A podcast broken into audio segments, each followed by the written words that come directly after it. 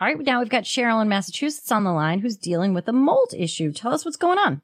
I have a house about a year in uh, a year and three months, and we're noticing that this uh, in January we had some mold in the closet and on the ceiling, and the, on the floor was all wet, and that's how we noticed it. And as the um, weeks have progressed, we noticed that the mold is going all the way around the um, the, the perim- perimeter of the house, all inside on the ceiling. Hmm. And it's getting worse, and it's all black mold. My question yeah. is, um, how can we go about fixing and making sure once it's fixed, the mold, um, making sure that the mold is all gone so it doesn't come back? That's the issue. Hmm. So would you say that uh, all in you have more than ten square feet of mold? Oh, yes. It's yeah. all around a branch.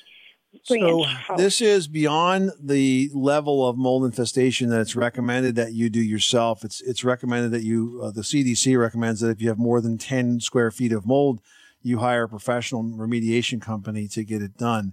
Uh, the reason mold forms is because of the dampness and humidity in these spaces and the presence of organic matter and oxygen. So that could be drywall and air. You know, there's food and there's the air and the humidity in the water, and the air is all is the other third part of it, and you get mold growth. Now, once the mold is remediated and it's cleaned, then you can look environmentally at that space and try to figure out how to dry it out so that you don't create the conditions that are conducive to mold growth. But I'm afraid this is beyond the level that you can do yourself, and you do have to have a pro that can help you do this.